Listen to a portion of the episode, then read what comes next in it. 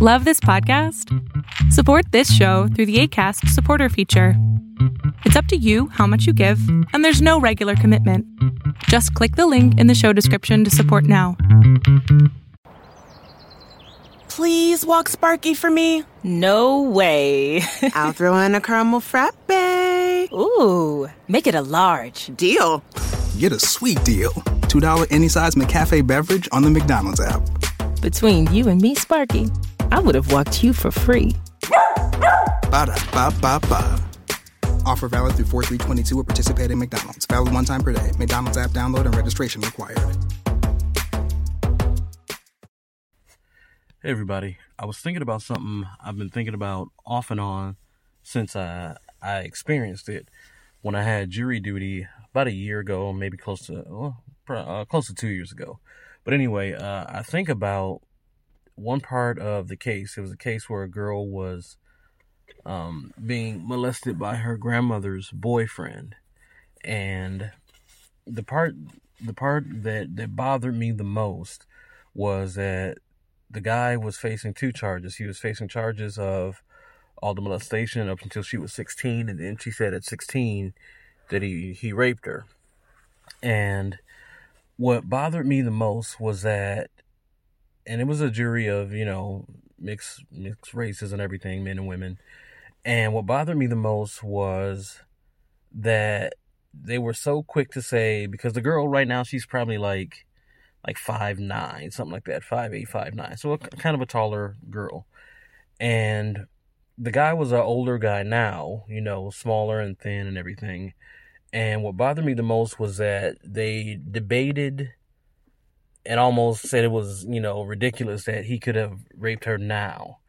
And I thought about all the different stories I had watched documentaries and different movies and stuff and how you know how how it was possible for it to still happen to you know people who were older than you know 12 or 13 when it when it had been happening since she was like 6 or 7 I believe.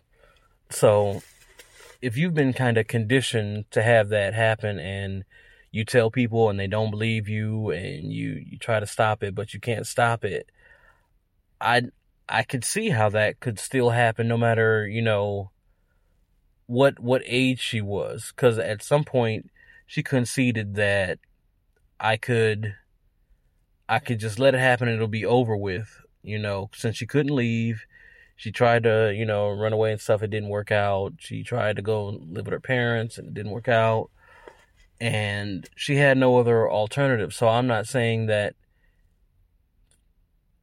it's not possible because I think, you know, with with my mind being, you know, 16 or whatever, I would have had a different thought process, but that's because I wasn't I wasn't groomed to be groomed to be that. I wasn't conditioned to be, you know, a victim all that time. And it bothered me because like it was so laughable like, "Oh, there's no way it happened." And I'm like it pointed to not just the fact that she had been conditioned, but also to the fact that we don't understand many people don't understand a lot of things past the parameter that we understand them.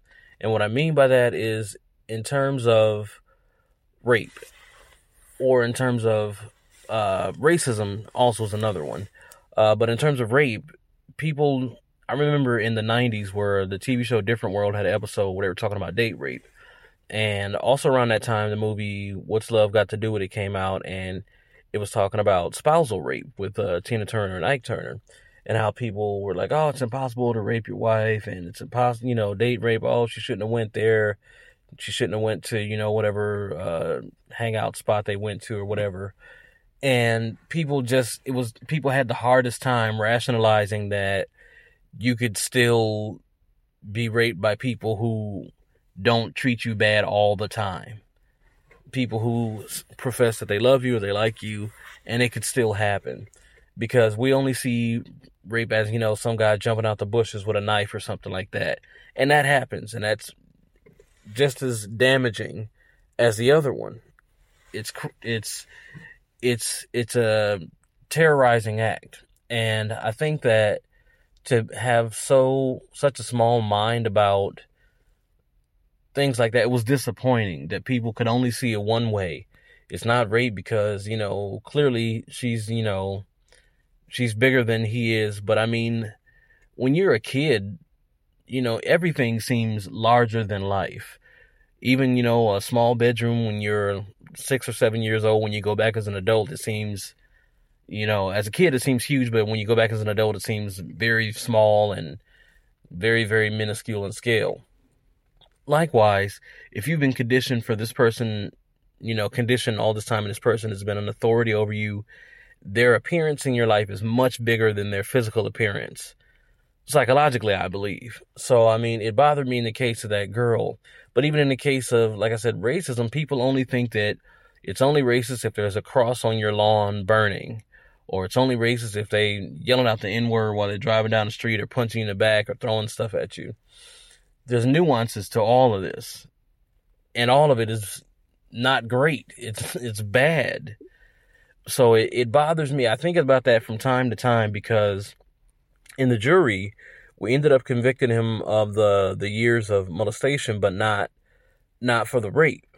And I thought that to have it so easily dismissed, the rape part, was it was troubling to me because it wasn't a violent, you know, he grabbed her and beat her up or nothing. It wasn't a violent thing, but it was a rape. You know, by definition, it was.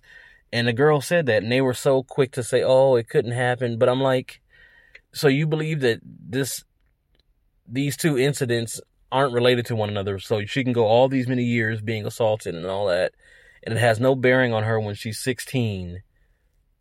That has no bearing on on the probability that it could happen.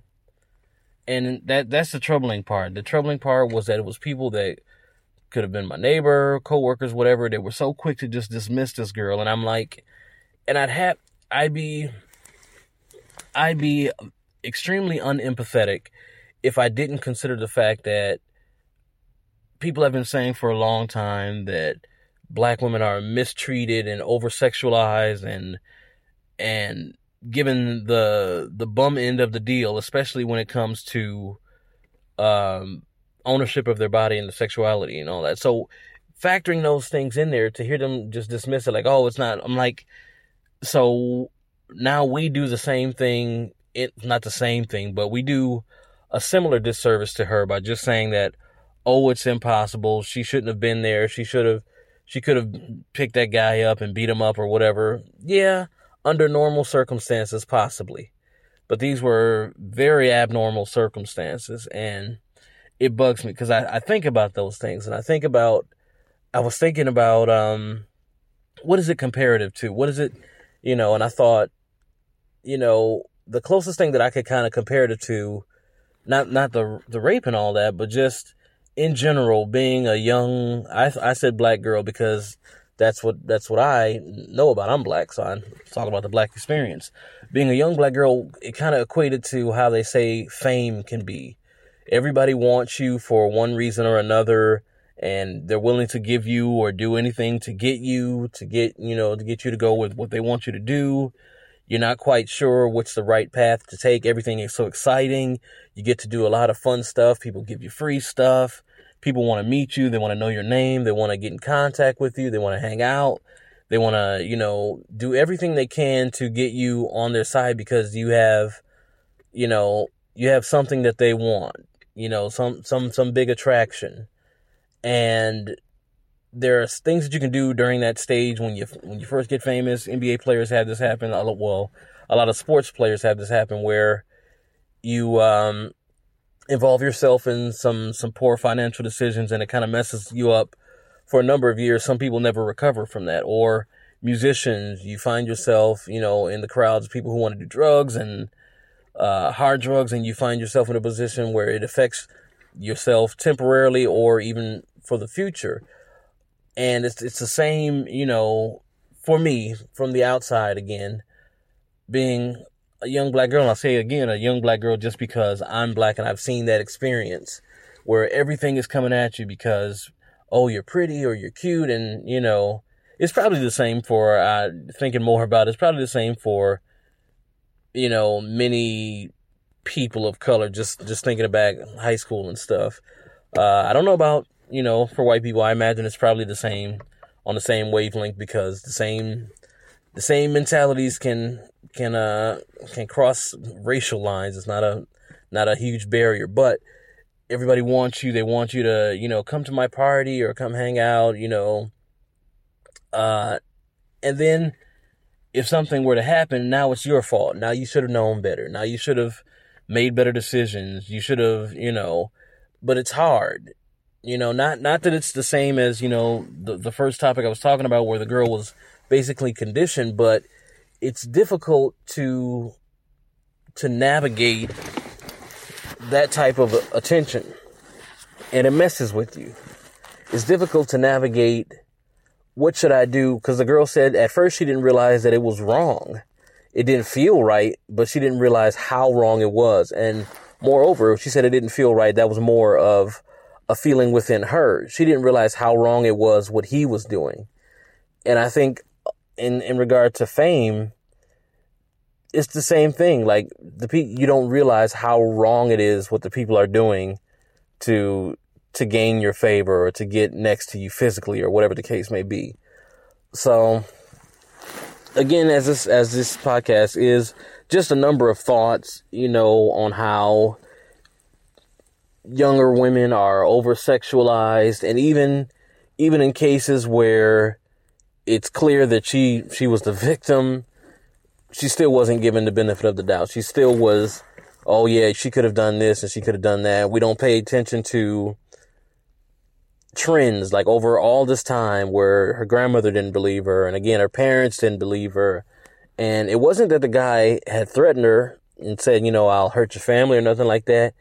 His his MO was, oh, it's our secret, our secret type of type of deal. So if you tell, I'll get in trouble, all that type of stuff. So she didn't. And it's tough to be victimized using your own empathy against you because you don't have the tools to say that if this feels wrong, it is wrong for me. And it doesn't matter if the person really wants to do whatever. If it feels wrong, it is wrong. And I think that it's unfortunate that in the case of that girl and also in the case of many, many, many others, that we don't have a lot of the tools to to recognize that A, it is wrong, and B, I need to get out of this situation, or I need help getting out of this situation, or this is something that I, I, I know I can stop, or I know I need to find someone to help me make this situation stop. So I was just thinking about that as I often do because I'm like, it, it was so bother, bothersome to me that they were just so so callous and saying, "Oh, it couldn't have happened." Like rape is traumatic, and again, I think about that because statistically speaking, I'll never have to worry about that. Statistically speaking, the chances of me being raped or having to concern myself with being attacked or anything like that is very, very, very low, statistically speaking. So I don't have to worry about that. But for people who do have that to consider, to then have on top of that, people don't believe you, and then have on top of that, strangers dismiss it as if somehow it's your fault. After all that time going through those situations where you're getting molested, believing that it's partially your fault because you let it happen. And at the time where you finally make it stop, now you realize how long it's been going on and you think, this is my fault. I should have done something. I should have, you know, made, made more noise to the point where she, she came in the courtroom and when she saw the guy, she almost collapsed and she was crying. And a social worker had to help her up. Not her mother, not her father. A social worker had to help her up in the back of the courtroom and talk to her and ask her, do you still want to do this? Because had she not testified, chances are he would have went on and did it to another girl somewhere. She wasn't the first girl he had done that to. And had he not been prosecuted, she would not have been the last. And had she not been able to make a statement, nobody would have prosecuted him because all the adults in her life were defending it or trying to wish it away. And I imagine the girls before her, her their circles probably did the same thing. So, I guess what I'm saying that we have to be, and again, I'm speaking more to myself. We have to be more, more empathetic and more open-minded in regard to these societal issues. That we have to be willing to see that it doesn't just appear one way, and if it appears a different way, then it must be something different, or it's not true. It's still not the same. We have to examine all the all the evidence and all the information and make an informed decision and not not be so cold and imp- unempathetic toward people it's just you know just a note to myself to be to be more aware that people are living a myriad of lives and they just want to survive and it's my it's my my feeling that I should be more more empathetic a call a call for more empathy a call for more accountability as a human being. So, a lot of different thoughts, a lot of different directions. And again, this is not a complete thought because, like I said, I think about it often and it kind of develops as I think more about it. So, that's just my thoughts for today. And I pray that as I become more empathetic, that you consider your life and the things that are around you and you become more empathetic as well. All right. Facebook has invested $13 billion in teams and technology to enhance safety over the last five years. Over the last few months, they've taken down 1.7 billion fake accounts. Learn more about their ongoing work at about.fb.com/safety.